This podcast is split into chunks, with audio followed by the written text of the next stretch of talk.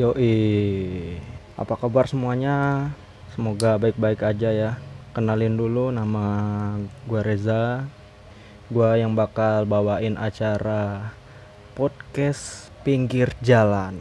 Jadi di sini baru pertama kali gua nyobain podcast karena gua tertarik nih untuk jadi uh, podcaster kan sebelum kita mulai jadi gua mau uh, lebih kenal-kenal gitu loh. Lebih lebih biar besok-besok kalau gua ngepodcast ini podcast pinggir jalan nih pada ini pada udah kenal gua gitu.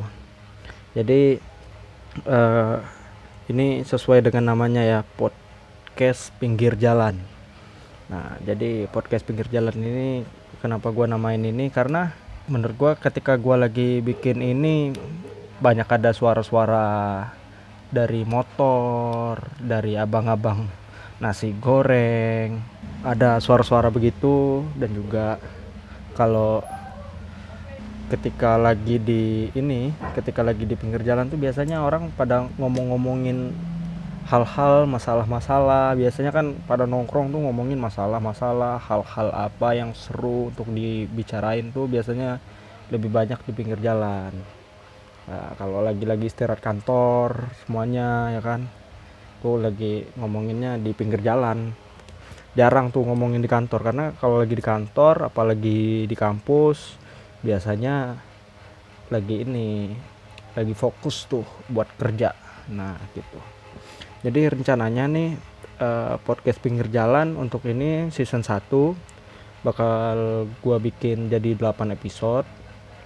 Uh, di mana podcast pinggir jalan ini nanti uh, ngebahas hal-hal yang menurut gua yang gua alamin juga gitu loh.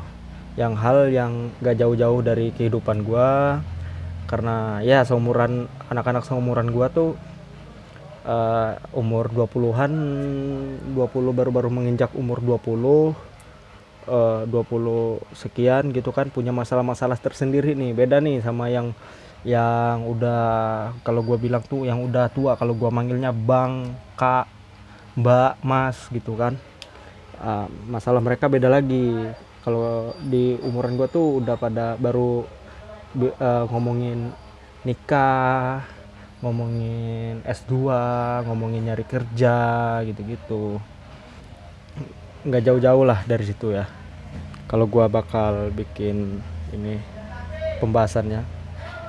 Dan juga ketika gua buat ini gua punya masalah juga dalam diri gua. Uh, masalahnya itu adalah gua orangnya sulit untuk komunikasi gitu. Maka dari itu hari ini gue ngasih tahu gimana proses gue yang dulunya sangat susah untuk berkomunikasi dengan baik ke orang banyak ke orang-orang yang lebih tua. Misalnya sering banget ngerasain hal-hal yang sulit untuk ngejelasin kenalin diri memulai pembicaraan tuh gue sulit banget. Karena uh, pertama ya kalau gue lihat-lihat selama ini ketika gue pertama kali waktu zaman zaman gue baru-baru kuliah gitu kan gue punya masalah dalam berkomunikasi itu biasanya gara-gara gue takut gara-gara gue takut karena ini orang gimana belum tahu kepribadiannya. Karena gue belum tahu kepribadian orang ini jadi gue merasa takut untuk memulai pembicaraan. Dan juga gue udah nggak biasa gitu loh gak biasa untuk memulai pembicaraan. Karena memang gue ngerasa kalau gue itu uh, introvertnya nggak jauh beda dari ekstrovert. Ekstrovert yang gue punya. Cara jadi kalau pas ketika gue nyoba tes yang di ini tes kepribadian tuh 16 kepribadian gitu-gitu. Nah gue tuh ekstrovertnya gue itu cuma 52% berarti 48% itu gue introvert dong. Nah dan ketika gue ngerasa gue introvert tapi ketika gue pikir gue nggak introvert banget gitu loh. Pas gue tes ternyata emang gue tuh nggak jauh beda introvert sama extrovertnya. Dan juga di sini terkadang masalah-masalah yang dihadapin ketika seseorang itu ngerasa sulit komunikasi tuh dia prasangka tadi kayak gua bilang tuh ketika ketemu orang baru dia nggak berani ngomong dia nggak berani ngomong tuh bukan bisa jadi karena nggak biasa karena takut terus karena dia gak uh, sulit komunikasi tuh gara-gara dia punya prasangka ah nanti gua dibilang ketika gua ngobrol sama orang ini nanyain apa segala macem gua dibilang SKSD lagi sok kenal lagi. Dan juga dia nanti sama gua nggak nggak ngerasa nyaman kalau gua ajak ngobrol atau gua nggak punya bahan atau gua nanti kalau ngomong nanti bisa salah-salah takut begitu. Takut nggak biasa lah punya prasangka-prasangka jelek lah sebelum memulai komunikasi ya kan? Kan biasanya tuh masalah-masalah kita tuh begitu. Ketika kita ngobrol sama mau ngobrol sama orang kita tuh nggak berani. Pada karena walaupun di waktu itu kita nggak ada butuh apa-apa gitu loh. Beda dengan halnya kalau kita mau ketemu abang nasi goreng di jalan kita ngomong aja karena kita e, merasa kita memang harus berkomunikasi. Nah yang ingin gue bahas di sini adalah gimana kita yang sebelumnya itu mengenal orang baru gimana caranya gampang komunikasinya. Karena biasanya kan tadi tuh ketakutan gak biasa prasangka nggak berani.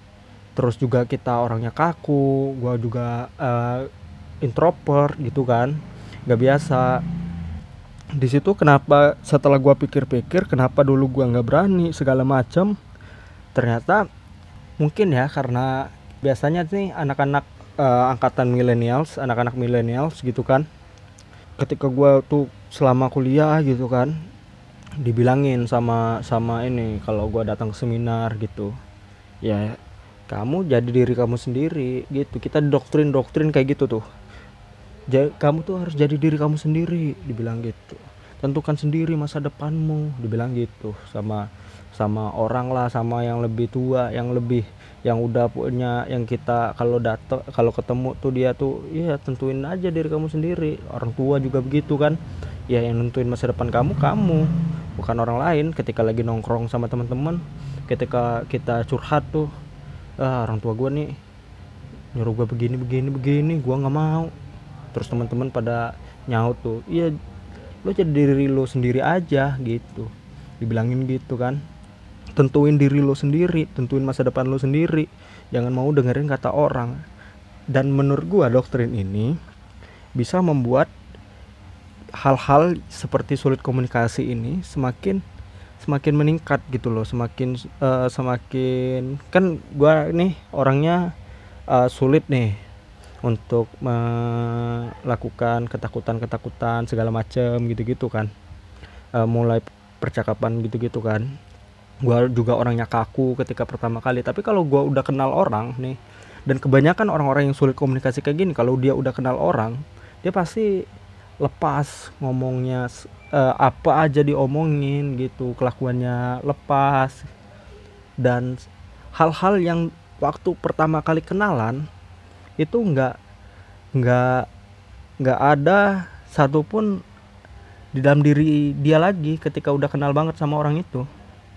Nah mungkin ketika doktrin ini dipasangkan ke dan diberikan ke orang-orang yang sulit komunikasi ini jadi dia wah ya kan gue orangnya begini. Ya gue jadi diri gue aja lah. Nggak perlu gue ngelakuin apa apa apa. Gue jadi kayak gitu. Kan pada kenyataannya nih kenyataannya kita itu semuanya itu kita itu orangnya yang cerdas. Kita itu orangnya kreatif. Hmm, dan juga kita itu anak millennials nih biasanya nih. Dia kita itu tidak mau jadi pengikut gitu. Pengennya tuh banyak pengen jadi youtuber pengen jadi selebgram dan lain sebagainya karena dia nggak mau jadi yang ngikut ngikut ngikut ngikut orang yang kayak orang tua. Kalau uh, ngeluh nih waktu sampai sekarang sih banyak yang ngeluh juga. Kalau orang tua gue nih nyuruh gue jadi PNS nih orang tua gue nih nyuruh gue jadi kerja nih di sini nih gue kan males nih gue pengen buka usaha nih segala macem. Tapi orang tua gue nggak ngizinin. Nah di jiwa-jiwa pembangkang yang didoktrin tadi tentukan masa depanmu sendiri itu itu salah satu ini salah satu penyebabnya. Sehingga uh, kita kita anak-anak millennials itu nggak mau jadi pengikut gitu. Dan di sini kebanyakan sih ya kalau yang gue lihat juga anak-anak millennials ini kayak gue dan yang ada beberapa orang yang dengerin nih. Nah kita susah ketika dap diberi masukan. Karena doktrin tadi itu balik lagi ke doktrin tadi itu kalau menurut gua ya tentukan masa depanmu sendiri gitu terus jadilah dirimu sendiri. Ketika ada yang nyaranin nggak semua anak milenials itu mau dengerin kecuali orang-orang yang dia orang-orang yang dia kagumin. Nah, orang-orang yang dia kagumin itu tidak setiap hari, tidak setiap saat dia memberikan saran atau masukan untuk dirinya. Dia cuman ya kalau kalau kalau belajar sih gua akuin anak-anak millennials itu dia pengen cari taunya lebih gampang apalagi karena ada Google ya. Kalau gua lihat uh, orang-orang yang generasi di atas gua nih pada bilang ah sekarang mah enak kalau dulu mah kita kalau cari berita dapat informasi susah. Kalau sekarang tinggal bentar aja dapat bentar aja dapat nah generasi generasi di atas gua pada bilang begitu. Dan gua ngerasain apa yang mereka sampaikan itu bener juga. Karena mengapa? Karena gua ngerasain di mana gua ketika gua lagi nggak tahu nih gua lagi pengen tahu nih wah sekarang uh, kenapa ya? Kayak kayak kasusnya ini tre, uh, yang trending topik gua kan nggak nonton tuh. Gua nggak nonton seremoni Asian Games 2018 terus tiba-tiba gua bangun tidur gua lihat berita uh, heboh tuh. Pak Jokowi Pak Presiden ini keren banget naik motor bla bla bla bla.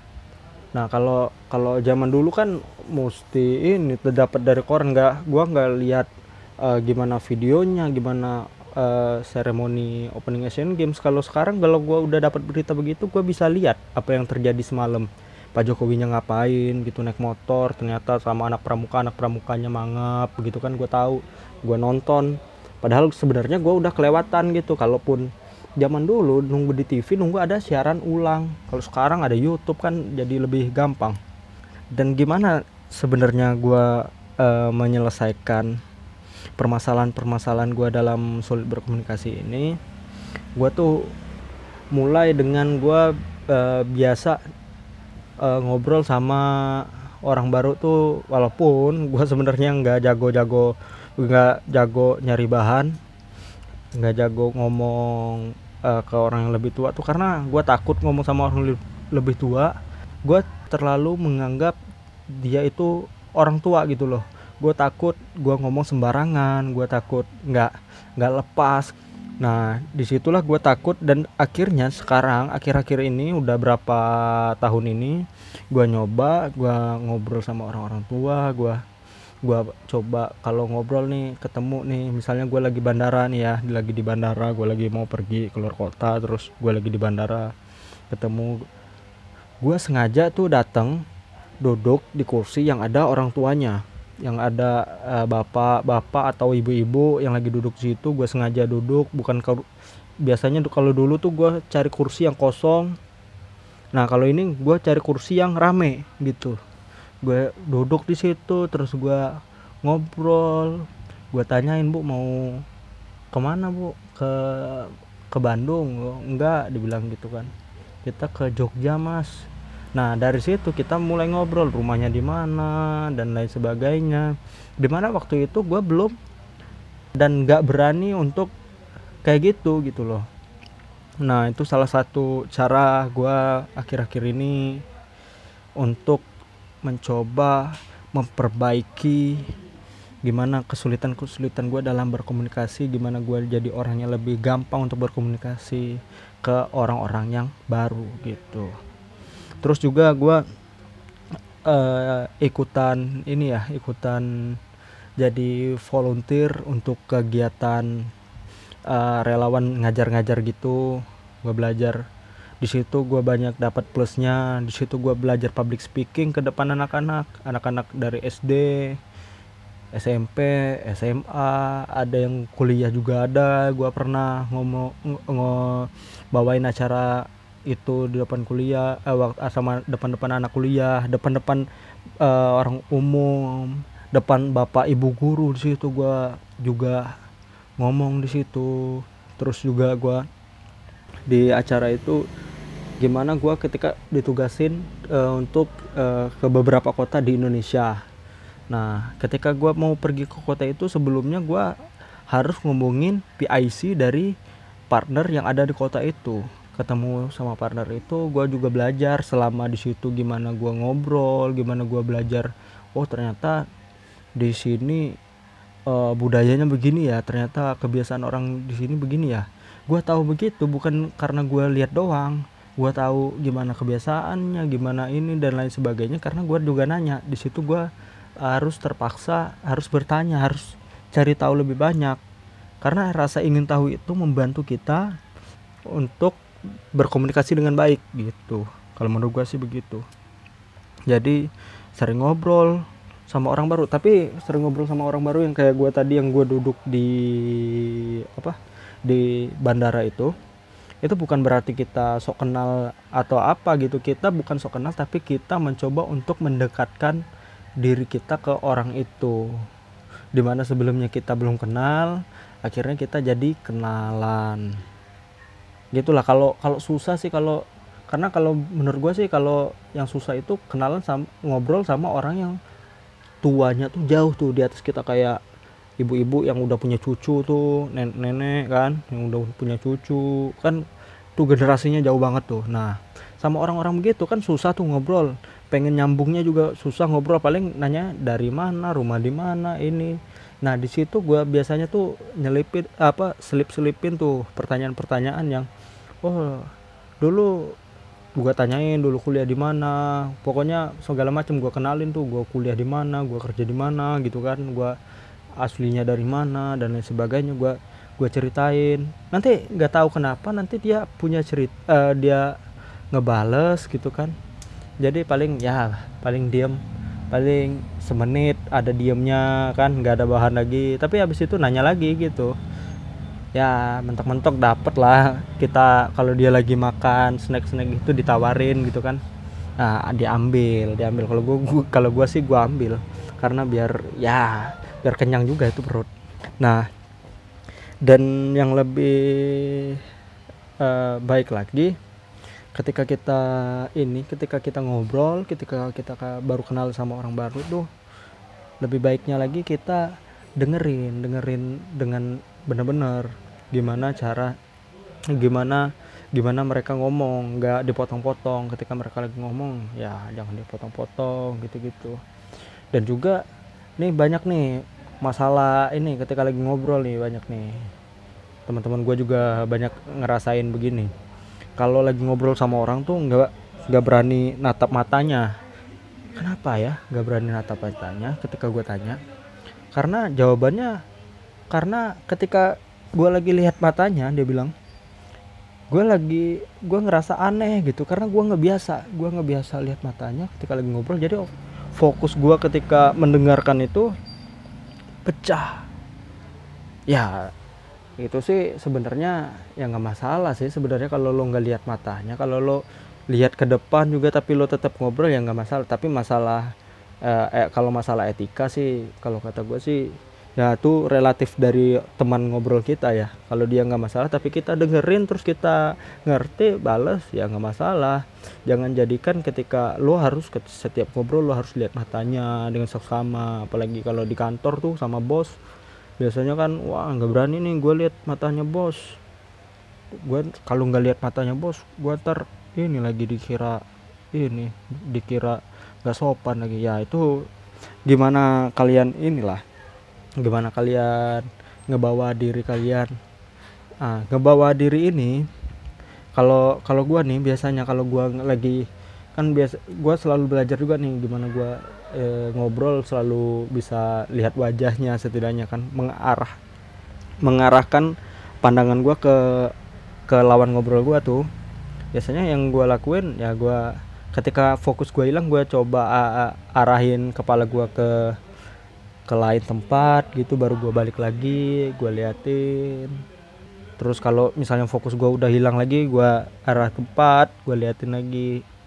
Tapi bukan berarti ini bukan bukan berarti gue ng ngalihin pandangan itu gue nggak sopan gitu loh. Setidaknya kita udah nyoba gitu kan. Jadi kesimpulan gue di sini adalah ya gimana kalau teman-teman itu sulit banget komunikasi susah banget komunikasi karena teman-teman udah nggak biasa. Teman teman-teman itu orangnya introvert uh, teman-teman itu orangnya mudah mudah uh, mudah punya prasangka jelek sebelum ngobrol sama orang gitu kan. Kan biasanya tuh begitu-begitu kan. Ya jadi mulailah dengan ngobrol sama orang-orang baru. Mungkin teman-teman yang di sini tuh nggak ini nggak nggak pernah kali ngobrol sama tetangganya kali. Nah itu bahaya juga tuh. Kalau nggak pernah ngobrol sesekali lah. Minimal nih minimal ditegor ditegor tetangganya bu gitu pak. Kalau tetangganya ya seumuran ya panggil aja mas mbak. Walaupun nggak ngobrol setidaknya senyumin deh senyumin pertama senyumin. Kalau udah senyumin sesekali coba ngobrol. Ya carilah karena kan gua kan nggak tahu juga apa yang yang terjadi masalah di dekat rumah kalian gitu. Nah atau teman-teman kantor divisi yang berbeda yang gak pernah kita temuin lagi duduk-duduk tahu-tahu duduknya sebelahan terus tanya-tanya ngobrol-ngobrol. Kan bisa tuh jadi ajang percobaan untuk nyoba belajar komunikasi semakin baik. Dan juga apalagi kalau yang ini lagi nongkrong-nongkrong. Nah lagi nongkrong-nongkrong duduk-duduk sendirian kali kan lagi nunggu-nunggu temennya nggak ada kerjaan. Ya coba aja ngobrol sama temen orang sebelahnya gitu. Itu aja sih. Asal intinya sih ya ngobrol aja dulu gitu. Dan thank you teman-teman semuanya hari ini udah gini aja. Dan juga jangan lupa nih di untuk biar episode-episode selanjutnya yang nonton di YouTube tolong di subscribe dulu dan di like uh, ini videonya. Dan yang non yang dengerin di SoundCloud bisa bisa dikasih love love nya terus di share video ini jangan lupa di share ke semuanya. Jangan lupa di komen juga. Dan juga kalau mau email gua email bisa ada di deskripsi. Bisa teman-teman bisa email gua. Kalau ada masukan ada saran. Karena ini juga pertama kali kan gua karena gua juga punya kesulitan dan akhirnya gua nyobain ini biar kesulitan komunikasi gua terus terus bisa gua asah. Makanya gua buat kayak gini ya udah gitu aja. Thank you bye